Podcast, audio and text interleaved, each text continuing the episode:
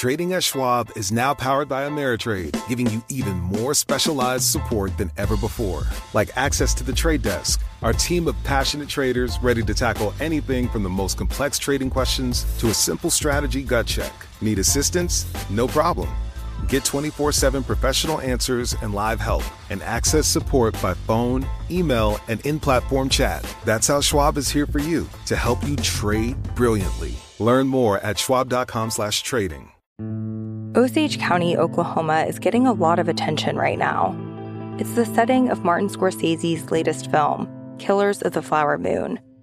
The movie is based on a book about the 1920s Osage murders, when white men poured into Osage County and killed Osage people for their oil wealth. I'm Rachel Adams Heard, the host of In Trust, a podcast from Bloomberg and iHeartMedia. For over a year, I was reporting a different story about other ways white people got Osage land and wealth, and how a prominent ranching family in Osage County became one of the biggest landowners here. Their ranching empire was built on land that at the turn of the century was all owned by the Osage Nation. So, how'd they get it? Listen to the award winning podcast In Trust on the iHeartRadio app, Apple Podcasts, or wherever you get your podcasts.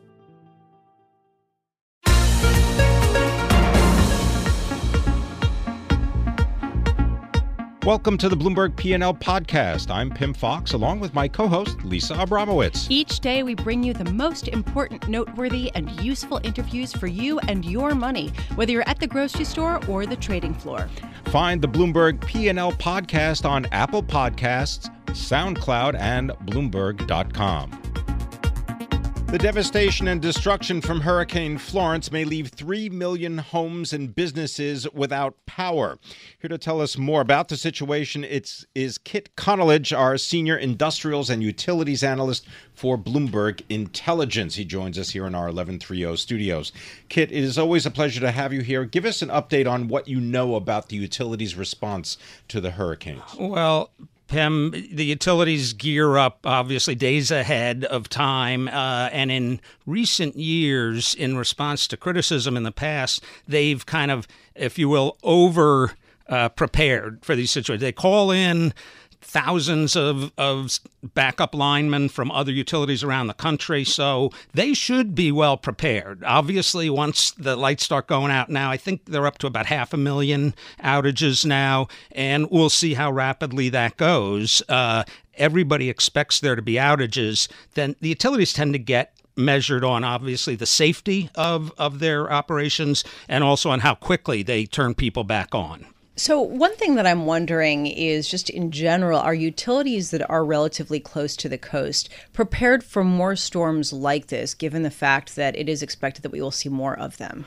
Right, Lisa. Well, they uh, you know, they tell you they are. So uh, it's the proof is always in in what they do. I think I think it's fair to say that certainly after Fukushima in Japan, they got uh, very focused on making sure that the truly critical infrastructure, the nuclear plants in particular, uh, is safeguarded from uh, you know, anything they can think of in terms of really uh, outside of normal conditions. Uh, but look, it's a long coastline. There's a lot of stuff that can go wrong. And I think we just have to see each time are they prepared or are they not prepared? Talk a little bit about the responsibility that utilities bear during natural disasters, but also when it comes to disasters and catastrophes such as the one that is at least currently being experienced in Massachusetts, in Lawrence and Andover, North Andover, with gas seemingly gas explosions. What is about the liability issues that's important to know? Right. Well, uh, the the usual rule that investors think about and that utility managers think about is that uh, there there are natural uh, disasters that you can't, of course, prevent, uh, but you can do something about, and you're judged on how well you respond to them, like a hurricane. It, when a gas pipe explodes that you're operating, that's never supposed to happen, clearly. So immediately, I mean, that stock of the company that owns that, NiSource, is down 10 or 11 percent today, uh, and and naturally people are concerned, as they should be, and uh, the local population is concerned about how bad the pipes are in the ground. You know, one thing that I'm struck by just with natural disasters, I mean, obviously, an, an explosion that shouldn't have happened that caused death is a, a, whole situation unto itself. But one thing that I'm struck by is even when there's a strong windstorm, you often hear of people losing power, often thousands, uh, especially with uh, uh, congested areas like the tri state area right around New York City. I'm just wondering, I mean, what is the move going forward going to be to try to ensure longer access to electricity? I mean, this seems like it should be better. That you know, that's a that's a great question because the there are solutions to it. Unfortunately, they're very expensive. Every time there's a hurricane in Florida, for example, uh, somebody suggests let's bury all the power lines. Well, you know, would then that they, work? Well, it would work if you wanted to spend ten or twenty billion dollars, and but it's also, as we know, a pretty high water table in Florida. So That's how well the the wires would survive for how long, it, you know, is another issue. So I think it it's fair to say that there's a trade-off there, right? I mean, the the the society as a whole has decided that some outages, sometime, uh, are worth it because the alternative of making it completely, uh, you know, bulletproof to to operate under any conditions uh, is just too expensive you have systems like the nuclear plants communicating with each other or military uses, then there are situations where not just electricity but any other communications or energy, et cetera, are are very hardened. Uh, but that's a ex- very expensive way to go, and maybe more than people want to pay. I don't know. Every time I hear about the thousands of people who lose their power when there's like a little bit of wind, my my in laws had that situation. I heard about it for weeks. Anyway, Kit Konolige, thank you so much for being with us. Kit Konolige, senior industrials and utilities analyst for Bloomberg Intelligence. I'm sure you'll be filling us in as we assess the damage. It'll be uh, important to track. Although at a certain point, you have to wonder. Right now, really, our thoughts are with people whose homes are getting flooded and who are, uh, you know, potentially going yes. to be losing a lot of things. I mean, this is a devastating storm with the storm surge that is coming. And all the in. people who are stranded, we're thinking of you and hoping that you are safe as well. Maybe yeah. you know travelers and so on that or, are hopefully safe and out of harm's way. Yeah, and in shelters, I saw a lot of people in schools and things uh, with their children. It's very disruptive and I'm sure alarming. So our thoughts are with them. Emerging markets has been a big question mark over the past few weeks. A huge fall as Turkey's financial crisis, or I should say currency crisis, got underway, and Argentina seemed to be heading toward a similar direction. Then a pause. And over the past two days, we've seen a little bit of a rebound today, a little bit flat. Joining us now to find out whether this is a time to buy developing markets assets or a time to sell is Michael Brandes, Chief Investment Strategist of Itaú Private Bank. It is Latin America's biggest bank, correct? That is correct. All right. Thank, Thank you. you so much for being with us. You've been covering emerging markets for a long time and credit in particular. And I'm wondering, as we view develop, the developing world right now, are we looking at the beginnings of a protracted sell off as the Fed raises rates, or is this what we've seen in the past few months a hiccup that is a buying opportunity? Well, I, I mean, first of all, thanks, thank you for having me here. It's it's real pleasure to be back. Uh, the current, I, I would say, the current window of opportunity is still representative of more stress to come. Uh, I, I, think a, a, more attractive window is opening up, so I, I, I, am constructive about EM, I would say in the medium term. But in the very short term, while we're encouraged by uh, uh, what happened to Turkey yesterday, uh, by the surprise hike from Russia today, uh, we think that there is a, a willingness uh, for emerging market countries to address inflation concerns and the volatility in their currencies it may be just a little early um, to start adding back into exposures. Looking at the performance of the Brazilian real, the chart seems to indicate that things are not getting better, that the value of the currency will continue to deteriorate against the US dollar. What's your call? Well, I, I mean, the, the, what's happening with the real uh, is is representative also of we have we have presidential elections coming next month, which is very uncertain, and then the volatility happening more broadly in currency markets. So our view is that we should see the real top out here. Uh, we we think that we're our, our target is still for about a 3.9 against the dollar, which would be a little stronger than where it is right now. What we need to see, though, uh, beyond the the the the, the domestic uh, geopolitical uncertainties, we need to see uh, less currency volatility more broadly, maybe a softening in the U.S. dollar, maybe a little lower in U.S. trade tensions, but the fundamentals in Brazil are still quite sound.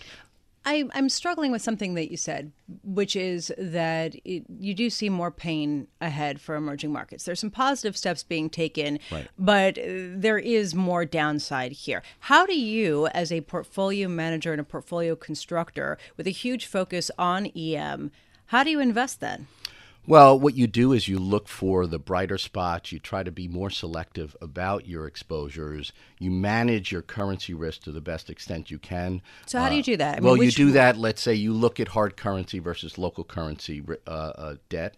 Uh, and we look at opportunities, let's say, in, in Russia or uh, Colombia, uh, probably more uh, sustainably positive than places like Turkey, Argentina, South. Africa. So you're Africa. out of Turkey and Argentina. Yeah, Turkey and Argentina. Well, Argentina, uh, we you know we we think that the IMF package, there's been talk of getting that expedited back. Um, we, we're more positive there than in Turkey, where I think the political risk is really different from what President Macri has uh, presents to the Argentine Republic. But again, the pain near term is going to be difficult, so we diversify we look at diversifying that risk into the developed markets and in hard currency uh, debt. Where do you find the biggest challenge to liquidity right now? biggest challenge of liquidity is in well in EM broadly we're seeing flows come out and and part of this is, is this is challenging because So what does that mean the bid and ask spread gets wider and wider? That's right. So the bid ask spread has widened. The level of trading has diminished and what that does also, it has an impact on the ability to generate new supply. So one of the one of the problems in the technical side of the market going forward is that on the, on, on the corporate or in the credit side of EM, we have a calendar of supply that's supposed to come up. But at the same time, you have investors pulling back because of the volatility we discussed, and that is uh, uh, affecting price discovery, right? So in markets that are less liquid, you need this price discovery, you need new issuance to demonstrate that there are prices that you can buy and sell at. You know, it's interesting that you say you would diversify more toward developed markets mm. in hmm. certain cases. This seems to be actually the opposite of what some people are saying. And for example, right. Jeffrey Gundlach of DoubleLine Capital, when he said he actually thinks that the U.S. markets could underperform after an incredible outperformance and suggests moving to more global exposure. I'm just wondering. Um, how do you sort of defend against your position, especially considering the fact that a lot of people are saying the U.S. markets have gone so far, so fast, diverged from the rest of the world, and it can't continue? Well, you, know, if, if we're talking about, uh, I mean, there's equities and there's fixed income, and I'll just speak briefly on the equity side. And, and you know we've been positive on, on, the U.S. equity market. We talk about equity positions, U.S. equities and Japanese equities. And on the U.S. equity market is interesting. I have to give a shout out to a former colleague of mine, uh, Tobias Levkovich, who did some great work on this. When he talked about there are a lot of clients right now or investors are talking about the Shiller Cape, and they're saying, oh, it's very expensive and it looks like valuations. Why would you even buy the U.S. market here? Now, again, a pullback is plausible. There's, there's no doubt about it. But Tobias had made the point uh, in a recent report that said, you know, he's, he doesn't integrate in this measure a cost of capital. And if you look at cost of capital in CAPE and you integrate that, valuations are full, but they're not necessarily rich. So I think there is you, the way you do it is you manage expectations. You don't expect the kinds of returns that we've had in the past uh, to go forward but you manage that also on a risk adjusted basis, we would expect there to be less volatility. You said CAPE, and you got to just explain. Oh, the, the, the cyclically adjusted uh, PE ratio, which, which tries to normalize this over time. Um, I'm not going to go for a technical explanation, uh, Pim. As you know, you, are thank you. You're, you're, you're, going after my vulnerable spot here, which is which is uh, I'm a Bond guy at heart. But uh, I'll get your definition uh, by email. Oh no, no! I just just wanted to just set out the parameters so yes, people understand. Yes, Robert Shiller from Yale. This okay. is his uh, his benchmark that Indeed. everyone follows. Indeed. Yeah. Um, do you perceive that there's going to be any intermediary risk? And I go to this issue of liquidity again because sure. it is not just the actual instrument or asset that can be at risk. It's sometimes the middlemen, the traders in between, they might not have the liquidity in order to withstand any rapid movement. Well, it's a good point, and it's a good point because, as we know, since Basel III and Dodd Frank and Volcker rule, uh, that the primary dealers in the U.S. and financial institutions elsewhere have less ability to absorb or buffer these transitions and volatility because their trading desk can't take this on and they have to hold higher quality capital against their risk. It's a very good point because at this time we have the Federal Reserve, which of course its balance sheet is starting to shrink. Uh, Bank of Japan, maybe 10 or 20 years ago in our lifetime, I don't know. But certainly ECB had just announced that they're going to cut their uh, uh, purchases in half. Uh, and uh, go to zero at the end of the year. So this is going to be challenging. Um, so we are looking at it. Thanks very much for being with us. Always a pleasure. Michael Brandes, Chief Investment Strategist, Itaú Private Bank. This is Bloomberg. Trading at Schwab is now powered by Ameritrade, giving you even more specialized support than ever before, like access to the trade desk, our team of passionate traders ready to tackle anything from the most complex trading questions to a simple strategy gut check. Need assistance? No problem. Get 24 7 professional answers and live help, and access support by phone, email, and in platform chat. That's how Schwab is here for you to help you trade brilliantly. Learn more at schwab.com/slash trading. The Treasury Department has weighed in on a potential for tax reform 2.0. For example, Treasury Secretary Steven Mnuchin has said that the department may be able to make a big capital gains tax change without congressional approval. Here to tell us more is Chris Macke. He is the founder of Solutionomics. Chris, always a pleasure. Thanks for being with us. Tell us what you know about this potential change to the tax code and what you believe it will mean for the country. Well, good morning. It's great to be with you. Thanks for having me. So, what we're talking about here is uh, when you cut through all the details and the minutia, we're talking about a reduction, a further reduction in corporate tax rates. Now, we've already seen a significant reduction in corporate tax rates, and unfortunately, uh, the results have not been as advertised or as expected. So the idea of further cutting corporate tax rates in the hope that what hasn't happened, namely um, a greater improvement across the board without significant increases in deficits, uh, that just doesn't make any sense. If they really wanted to do a tax reform that would have the greatest economic impact, then focus more on the consumer and specifically the middle income and lower consumer, because they're the ones who are going to go out and spend, which will then cause companies to hire even more. So I'd love to get your perspective on what Kevin Hassett, who is an economic uh, advisor to President Trump, what he put out there earlier in the week, where he was talking about the economic boom. I think it was late last week uh, that the tax cuts have caused for the United States, and how really President Trump's tenure has marked a turning point for the economy. Do you think that uh, that that you wouldn't get more of a boon if you did it more permanently?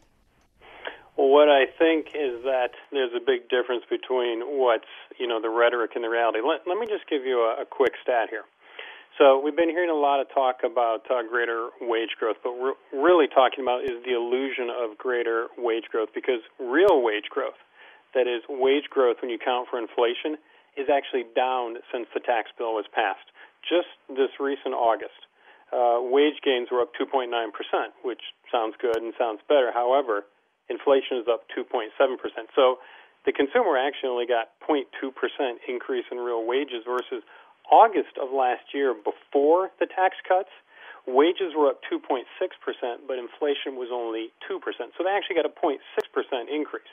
So we're not even getting what was hoped for. And in addition to that, we're going to pile on more debt for the consumer. So, no, I, I don't think that actually is the best way to go. What we've got is the equivalent of a sugar high financed by deficits. It's, it's unsustainable and it's not even as good as the rhetoric. Chris, the $1 trillion of additional debt that was taken on, did that equal anything when it comes to wages per week? I understand you've written about this in the past, and it looks as though it was an increase of maybe 25 cents an hour. That's what it translated into. so glad you brought that up. So, actually, if you look at the increase from July to August, we're talking a whopping dime, 10 cents. Um, now, that's not going to pay for college, but here's what's even more concerning. If you look at the increase in wages after tax cuts for the eight month period from the end of 2017 to August. They grew 52 cents an hour. But the eight months prior to the passage of the tax bill, they already grew 47 cents an hour. So the actual real increase in wage growth after we took on that additional trillion dollars and what they're talking about being even more was a nickel. So no, there's there's not a lot of bang for the buck, and we're just adding more and more debt, and specifically more and more debt on the consumer, which eventually is going to catch up to them, and they're not going to be very happy about. What about the effect on business investment? So, on business investment, that's very interesting. Everybody likes to tout the increase in business investment, but I haven't checked the most recent revisions. But the last time I checked this, the rate of increase in business investment is actually down. So, yes, business investment is increasing, but it was increasing before the tax cuts. It's just now it's increasing at a lower rate than before the tax cuts. You know, Chris, I'd love your opinion since you do contribute to the Fed's beige book and have consulted with the Federal Reserve. So you have an intimate knowledge of policies on a range of different uh, fronts, as well as from a range of different ideologies.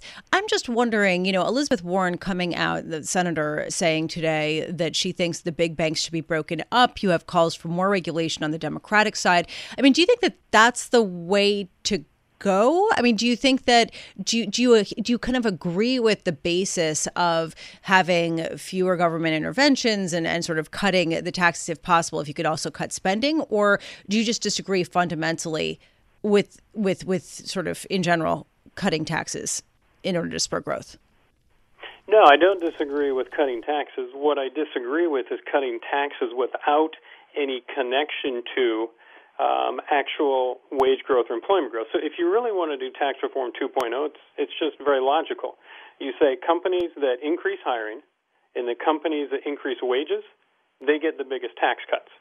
What we did instead was we had a hope based tax policy. We cut taxes for all corporations across the board and hoped they would create more jobs and hoped they would increase wages. Now, some did, but a fair number didn't, but they got the same tax break. So if you wanted to get a better ROI, a better return on investment, tie each company's tax rate to each company's rate of employment growth and wage growth. That's how you get the best bang for the buck for the American citizen. Chris, could you just do about 30 seconds or so on trade policy? Because I know you've been active in following the trade negotiations between the United States and China, but also trade negotiations between the United States and the European Union? Certainly, boy. Uh, wish we had more time for that one, but here, here's the summary. Look, um, something needed to be done about trade policy. Uh, the tariffs are unequal. We're getting the uh, bad end of the deal. Uh, we should at least have reciprocal terms. My concern with what's currently being done is it's being done too suddenly. Corporations need time to be able to adjust their logistics supply chains. So I agree that something needs to be done. I agree that we need to level the playing field, but it needs to be done more gradually so that corporations can adjust in their supply chains. Chris Macke, thank you so much for being with us. Really a pleasure. Chris Macke, founder of Solutionomics in New York. Uh, he has been checking out the economy in the U.S. for decades and advising the Fed as well as uh, their beige book.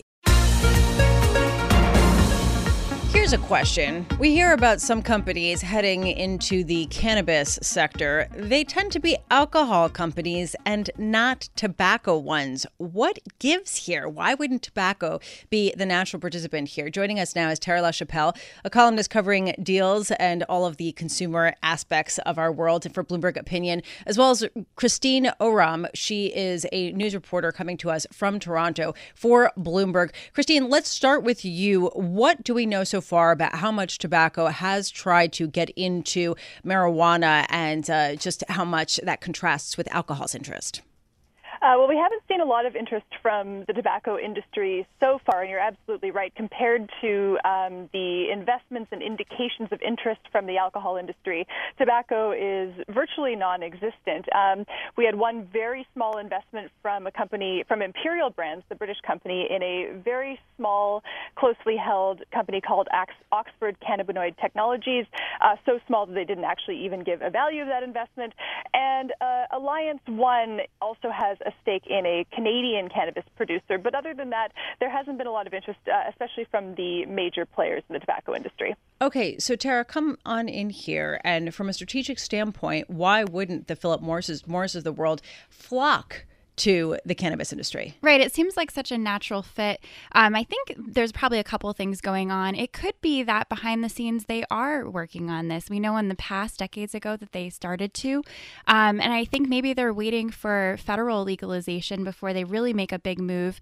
And they've also got a lot of other things on their plate right now. You know, they've been trying to get into vapors, which is probably cannibalizing a little bit of their uh, cigarette sales. So I think, you know, they're dealing with that right now. But, you know, it could be that they're throwing force and, and lobbying efforts behind the scenes that we don't know about.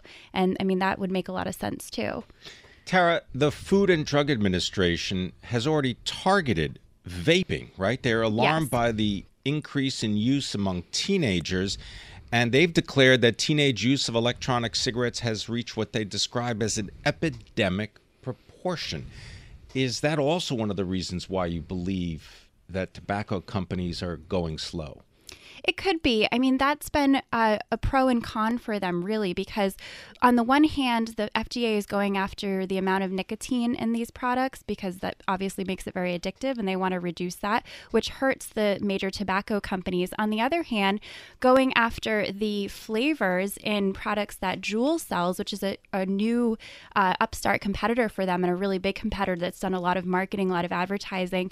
I mean, that could be a, a boon for the big tobacco companies if they could get this other competitor sort of keep them away a little bit off their turf. Kristine, come on in here because you know what Tara says is really compelling. That maybe the big tobacco companies are working on the cannabis industry behind the scenes. Suggests that they would want to do it in house. It would be homegrown, if you will. Kristine, can you give us a sense of what kind of competition that would pose to the existing cannabis companies, given how well their stocks have been doing? I mean, I'm t- thinking of Tilray, which is up 600 percent since its IPO. Yes, we've seen some some ridiculous stock moves in the space, and that you know the what really generated those moves was Canopy's deal with Constellation Brands, which is, of course, the company behind uh, Corona Beer, Robert Mondavi Wine, many other brands that we're familiar with, and that has sent stocks soaring. So that was because of the alcohol involvement in the space. Uh, of course, if, if a major tobacco company got into cannabis, decided to start doing its own work without partnering with an existing company, that would pose uh, potentially a, a, pretty big threat because they have a lot of uh, resources and and frankly, cash behind them. However, uh, there's also the issue of reputation that you have to take into account. And uh, this goes both ways. I was talking to an analyst uh, recently who looks at both tobacco and cannabis, and he was saying, you know, he's gotten the sense that a lot of tobacco companies have been wary about getting into the cannabis space because they're worried about the damage it could do to their reputation, which is sort of ironic because I don't think the tobacco companies have much of a reputation to protect. um, on the other hand, you could see from a cannabis company perspective, they're trying to put forward right now now this sort of holistic, healthy view that cannabis is good for you, it has medical properties, and so on. By having a tobacco player in the industry, uh, a lot of those companies may not want to partner with a tobacco company because it could actually potentially damage uh, their brand as well. Kristine, just could you expand a little bit on how Canada is legalizing the recreational use of marijuana and who's controlling and running that aspect of the business?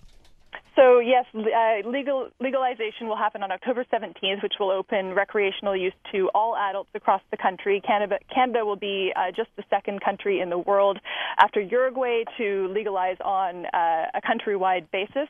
Uh, this is very much a government initiative. Our Prime Minister Justin Trudeau uh, stated about five years ago that he was in favor of legalization and made that a priority as soon as he was elected uh, in 2015. So this has been underway for a while, it, but it's also generated a huge uh, private industry here. We have over 120 companies that are publicly traded in Canada, including a lot of companies with U.S. operations, because currently those American companies can't list on U.S. stock exchanges. Yeah. And so a lot of Canadian investment bankers, stock exchanges, companies, uh, you know, ancillary businesses have arisen around this industry, and Canada, at least for the time being, has established itself as a global leader. I think the question is, you know, if and when the U.S. does legalize on a national level, on a federal level, whether Canada can maintain that leadership position, because of course the American market is so much bigger. Well, and Tara, that raises a question of what the barriers to entry are.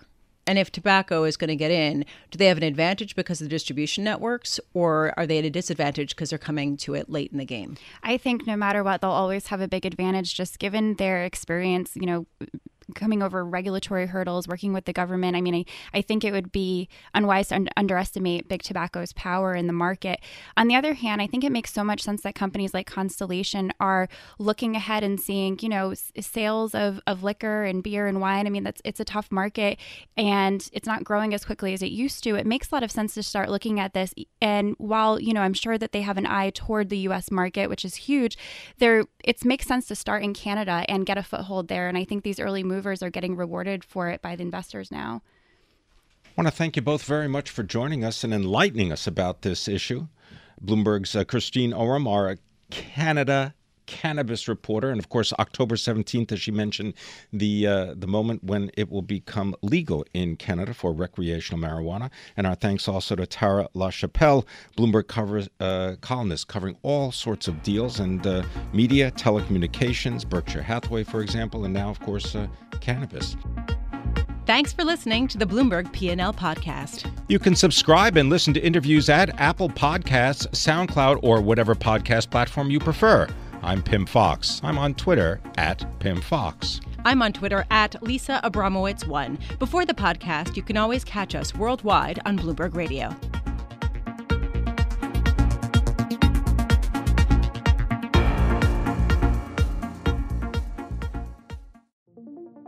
What could you do if your data was working for you and not against you? With Bloomberg delivering enterprise data directly to your systems, you get easy access to the details you want, optimized for higher level analysis, and financial data experts committed to helping you maximize your every move. Our data is made for more, so you can show the world what you're made of. Visit Bloomberg.com slash enterprise data to learn more.